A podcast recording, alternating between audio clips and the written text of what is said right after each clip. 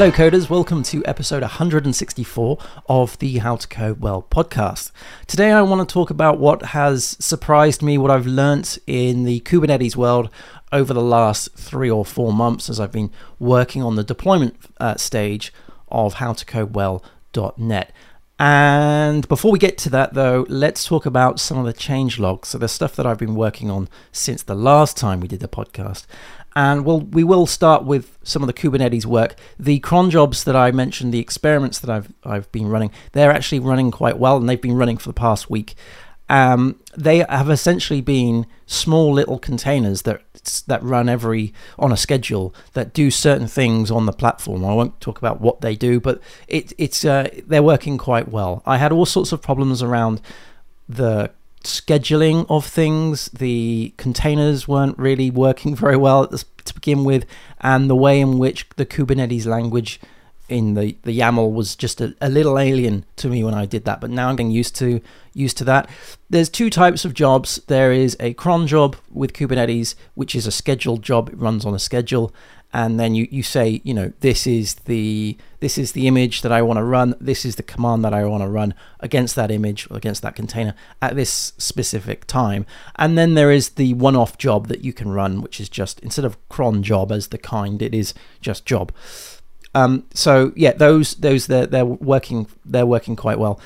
Um, I'm actually using a, a, lightweight Alpine image to do all of those things which um, has surprised me a little bit because there once you take away the scaffolding of your application and actually use the the bare minimum of what you need to do to actually get things to work, it actually becomes simpler because the overheads are aren't there. Okay. So I've also fixed a couple of issues around the object storage that we were playing with on Tuesday. Tuesday stream at 6 p.m. This was on YouTube. Um, so youtube.com forward slash how to code well. And uh, the the reason why I had these issues was because when I was developing this, the object storage, the so this this is uploading images, so course images, and also uploading the code, the actual project code files to the platform. Um, the way I had done it previously was setting it very sort of strict, hard coded to the development storage, and I wanted to give a little bit more flexibility as to not only the bucket, the region, but also the access control level of uh, you know per request. So I I had I've done all those now. That was a bit of a PHP work. We did that on Tuesday, and I finished it off Tuesday evening, um, very late. But uh, yeah, that's going well. And then on Sunday we started working on the uh, the upgrade of. I want to do some upgrades, right? So we started working on the upgrades of the npm packages and uh, my end goal here is to get things to a point where I can I can move them to uh, TypeScript. But before I get to that point, there is a couple of phases that I need to work through. One is to actually get npm to the LTS. LTS is 16 point is it 16.15.1 someone will someone will uh, correct me in the comments i'm sure and uh, it's not there yet, so it's only on 16. So there's there's a, a couple of uh, minor versions to bump up to. Before we get into that, though, I need to upgrade the packages that are currently I'm in, I'm currently using. So there's a whole bunch of um, JavaScript packages that HowToCodeWell.net uses, and a lot of them are out of date. One of which is TinyMCE. I bumped that up to the latest version of uh, version 6, 6.1.0, I believe, and there was a, a bunch of issues that I had to work through um, regarding the end-to-end tests because I don't know if anything's changed or if, if if it's a timing thing, but the end-to-end tests stopped picking up the content editor for Tiny TinyMCE and uh, just just refused to work. So I had a lot of failing tests to fix and I actually downloaded a package that uh, Cypress has, or a, a plugin developer created for Cypress and TinyMCE, which seems to have fixed that issue, which is good. I'm also using this as a period of time to look at the packages that are currently in play and then remove those that I feel that we don't need. Um, one of which is Jest. So, uh, you know, it's a bit embarrassing to say that I don't have any unit tests for JavaScript, although we don't really have a lot of JavaScript on the front end. It's mostly on the back end in the CMS, which isn't that bad. Um, and so I think Jest was a package that I just installed just because, and um, I don't need it, so I've removed it. It's always good to try and reduce your dependencies. And the next stage of this is to look at the difference between post CSS and things like less and because I've got both of them installed and see if there is a way that I can just use one. I'm probably leaning against post CSS at this stage.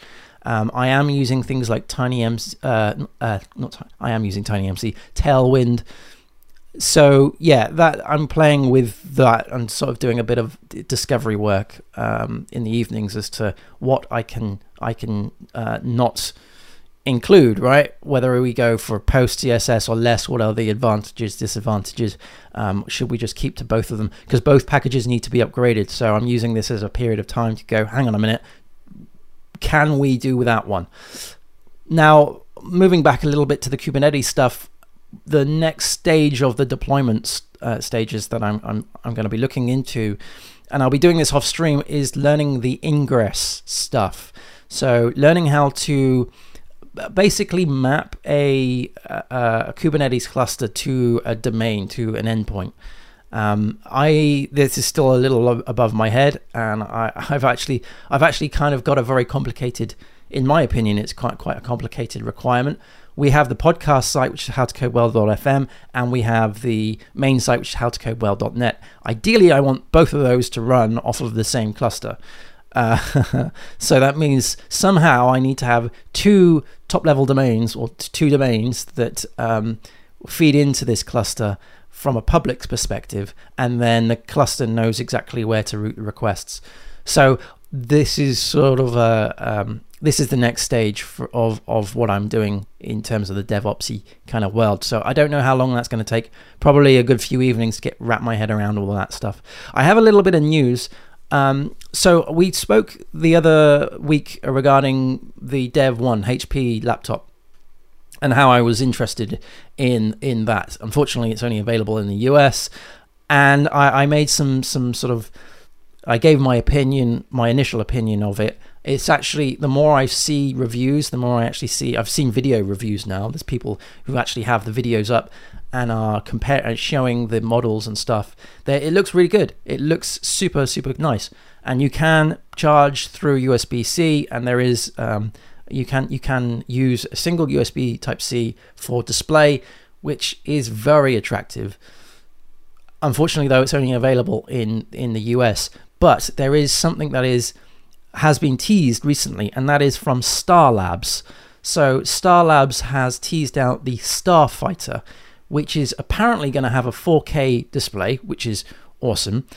It's going to be a 16, 16 by 9 uh, IPS display. And uh, let's see if we can get some more statistics. They, they haven't really mentioned a lot, to be fair. They've mentioned that um, it can have up to 64 gigs of RAM, up to 2 terabytes of storage. Uh, and what else? Between 8 to 14 hours of battery life. So that sounds very interesting. I'll be very intrigued to know how heavy this thing is with the 4K display.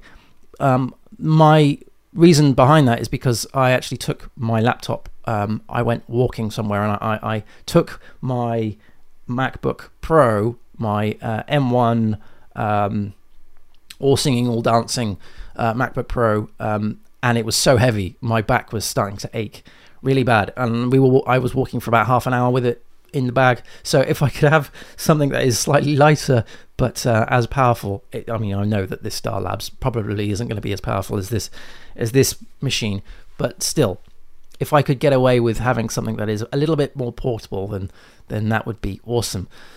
And uh, I'm also interested in the display. Like, I want to get something that is sort of Retina or, or at least as good as or close to um, my MacBook Pro. So the next laptop, if it was to ever be Linux, then I would. Those are the considerations that I would need. So I/O display Um, battery life is usually around eight hours, which is fine. I'm not, you know, 14 hours of use is probably, you know, too much in my opinion. I don't really care if that goes 14 or 16 or 20. It doesn't matter. Um, normally, the bigger the battery, the heavier it is. So when we get to those kind of numbers, um, the you know the eight to 14, you've got to take into account the the the weight that you're going to be carrying around. So anyway, let's talk about um, the Kubernetes stuff, right? Because this is this is a this is a learning journey that I've been put I put myself on over the past say three or four months, and there are some things that I've started to learn, some things that have surprised me through this journey. One of which is that um, well, I've got six things here. So one of which is that not all managed services are the same, right? So so I've played with Kubernetes on both my uh, self-hosted stuff as well as managed services. Managed services, I've used uh, the AWS stuff, I've used Linode, I've used DigitalOcean, and not all managed services are the same, especially when it comes to, uh, say, the level of configuration that you can give on the master nodes, the amount of security that you can apply, the way in which the nodes themselves get update updated. Depend, you know, some places give you more access, um, and that access that they give you means that there's more responsibility. So if you were to go for Kubernetes and you wanted to go for a managed service, just know that not all managed services are the same. They don't give you the same level of management.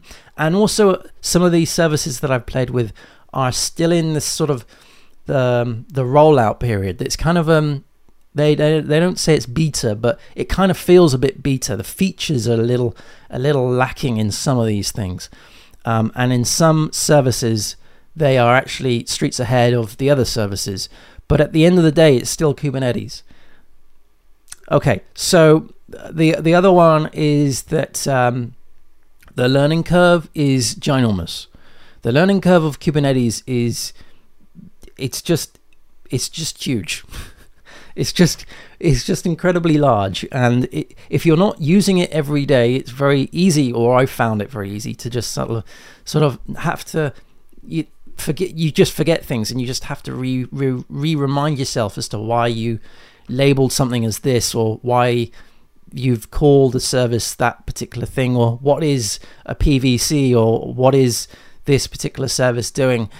I found that uh, documentation is uh, really important. Your own documentation, I mean, as in to document why you've done it in that way, and also what was the resource that led you into that direction. So, um, you know, you end up essentially with a bunch of YAML files, and if you were just to look at all those YAML files, you would need to know the structure. You would need to know what is required. You, what, what you know, what is a dependency of what the other thing is, uh, and without having any kind of documentation, that would be very difficult to just read the YAML files and discover your way around it. I'm sure that a lot of people can do it better than I, um, but it's kind of like a very weird map of your infrastructure. Um, another one is that if you can learn Terraform um, whilst you're doing it, then that's really good because Terraform um, goes hand in hand with some of the managed services. So some of the managed services, Linode, DigitalOcean, they, they and, and AWS, they have their own Terraform counterparts resources for their clusters. So you can you can um, create something that is very um, can be torn up and torn down very easily, right? So you're not just left with things running and you you just can't remember that you've you've done that apply command and you've just left things running in the cloud.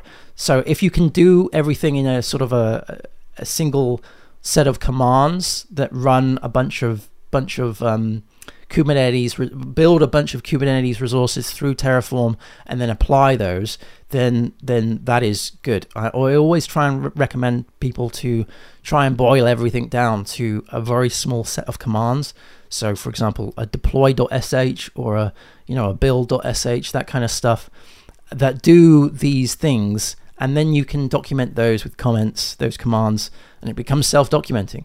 That's the thing. That's the thing. Kubernetes, I found at this stage at least, isn't self-documenting. Uh, even though it's YAML, it's it, to me, I'm still it's it's still very alien. So I read the, the YAML files and I'm, I'm still none the wiser. I need some documentation alongside to actually tell me what this thing actually does and why it's labeled in that kind of manner and what happens when I run this command. So, yeah, uh, I, am not as. So, what I'm saying is, I'm not as uh, fluent in Kubernetes as I am in, say, Docker. Okay, so the the other one is that um, smaller is better right? So if you're starting Kubernetes, it's always best to start it with a very small application that I I, I, I think. Whereas howtocodewell.net is quite a large kind of application in the sense that, well, that's probably not the right term. The application howtocodewell.net isn't actually that large. However, it is a monolith, right? So you've got the CMS, you've got the front end, and you've got the database, all as sort of one kind of thing.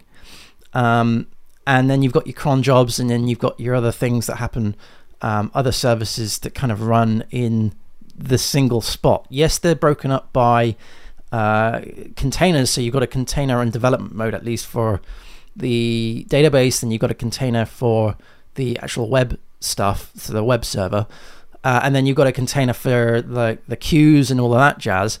But in terms of breaking up the code, into into different responsibilities. That really isn't there. So there isn't like it's not like um, an API driven uh, headless CMS kind of thing, right? Whereas if it was, it would lean very heavily towards microservices, and microservices is, in my opinion, probably one of the best. Uh, sort of Kubernetes is kind of like the the thing that uh, microservices need I d- I don't think I would ever be able to use any kind of microservices without having this kind of orchestration system. It'd be very difficult to do that. Uh, however, saying this, howtocodewell.net isn't in microservices. So I'm probably using like um, a sledgehammer to crack a nut.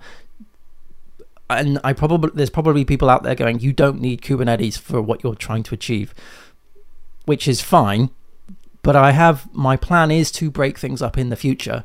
So you know, I'm kind of seeing Kubernetes as a kind of a the end goal eventually. Um, but if you if you can start smaller, it's probably easier because then you would just snap things on together rather than having this monolithic application just running in a container.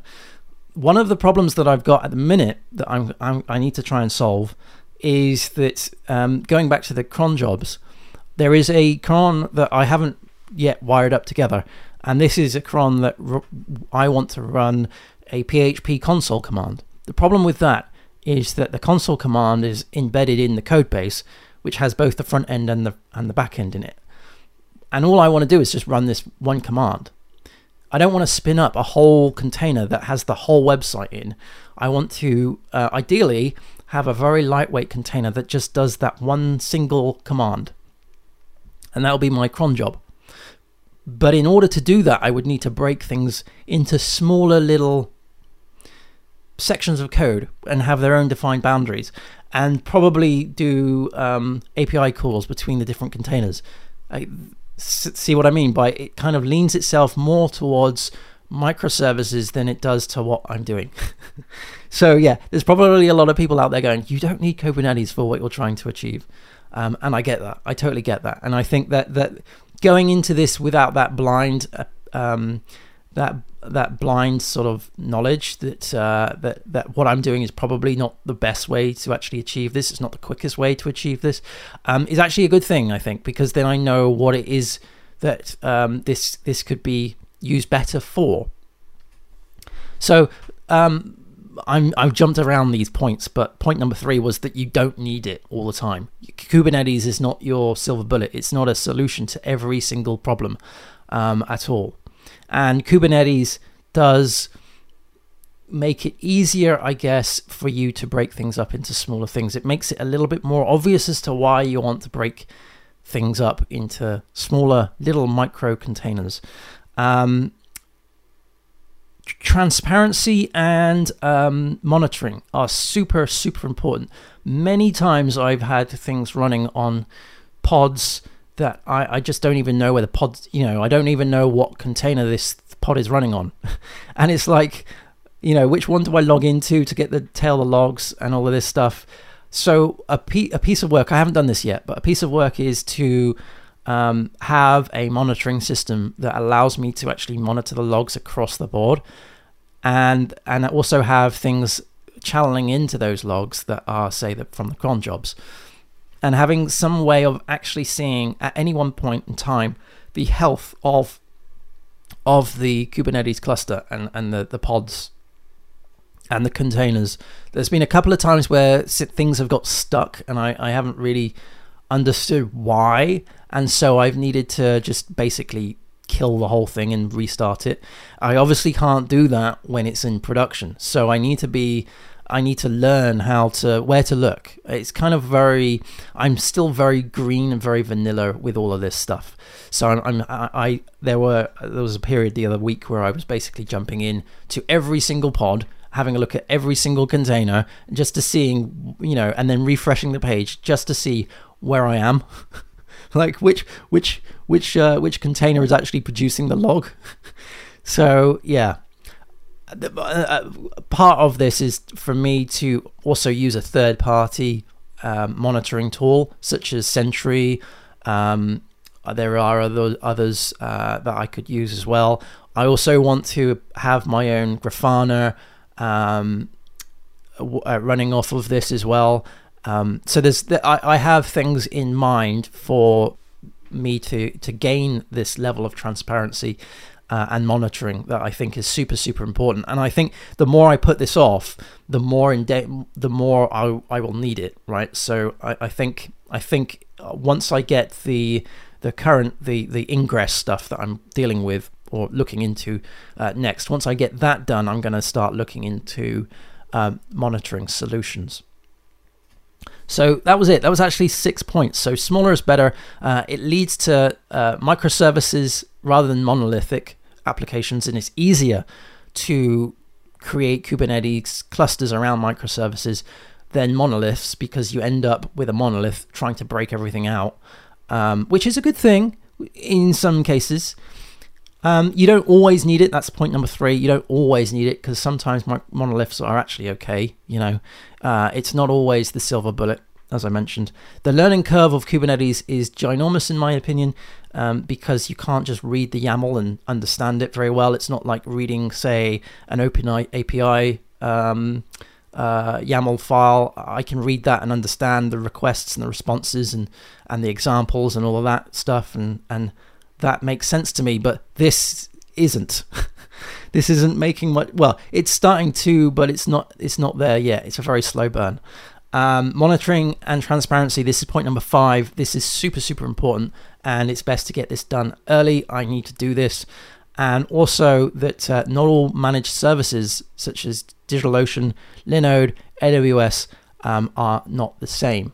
And a point on that managed services. If you ever try and do um, Kubernetes on your own, so self-hosted Kubernetes. I did try this. It's mad. Like this, the you think the learning curve is huge now. When you start dealing with self-hosted stuff and you have to deal with user control and all of this stuff that Kubernetes has under the hood, stuff that you won't even be a- appreciate if it's a managed service. There is so much more to Kubernetes um, it, when you're dealing it dealing with it yourself. Huh? So yeah, it, that, that's just it's just an incredible amount. Off of the back of this, though, I have started listening to different podcasts that um, are more DevOps focused. So typically, I would listen to things like Coder Radio and uh, other other programming related um, uh, Syntax FM and that kind of stuff um, podcasts. But I, recently, I've started leaning towards things like DevOps Paradox, um, self-hosted, and the, the, the the Linux Action Show, Unfiltered, and all that jazz. Um, so what I'll do is I'll leave those show those links in the in the show notes. I'll also leave a link to uh, oh my um, oh my omgubuntu.co.uk uh, regarding the Starfighter announcement, um, and also before I go, there was a, this this uh, little blog post I read earlier, which I thought was quite fun, and that is why is the internet uh, why isn't the internet more fun and weird? So it's a, a look back on MySpace, and that is jaredsumner.com forward slash code blog. I'll leave a, a, link in the show notes below. So that is my um, Kubernetes journey so far, and I'll probably do another one, say in another three months, maybe six months time, uh, and look back at this and and see if if any of this is getting easier, or maybe if there's anything I've mentioned that uh, I need to uh, rehash or change. My assumptions may have been different. Um, my learning would have hopefully matured. Um, and hopefully we'll be in a better place uh, in terms of although the, the build of the, the deployment stage is going quite well you know. It's just it's just it's one of those things. I don't have a lot of time playing with it. But uh, anyway happy coding everyone. I hope everybody has a, a, great week ahead and a good weekend. And i will see you again soon. Thanks for coding. Uh, thanks for coding. Thanks for watching. Thanks for listening. Happy coding. Happy coding is what i meant. See you again soon. Cheers. Bye bye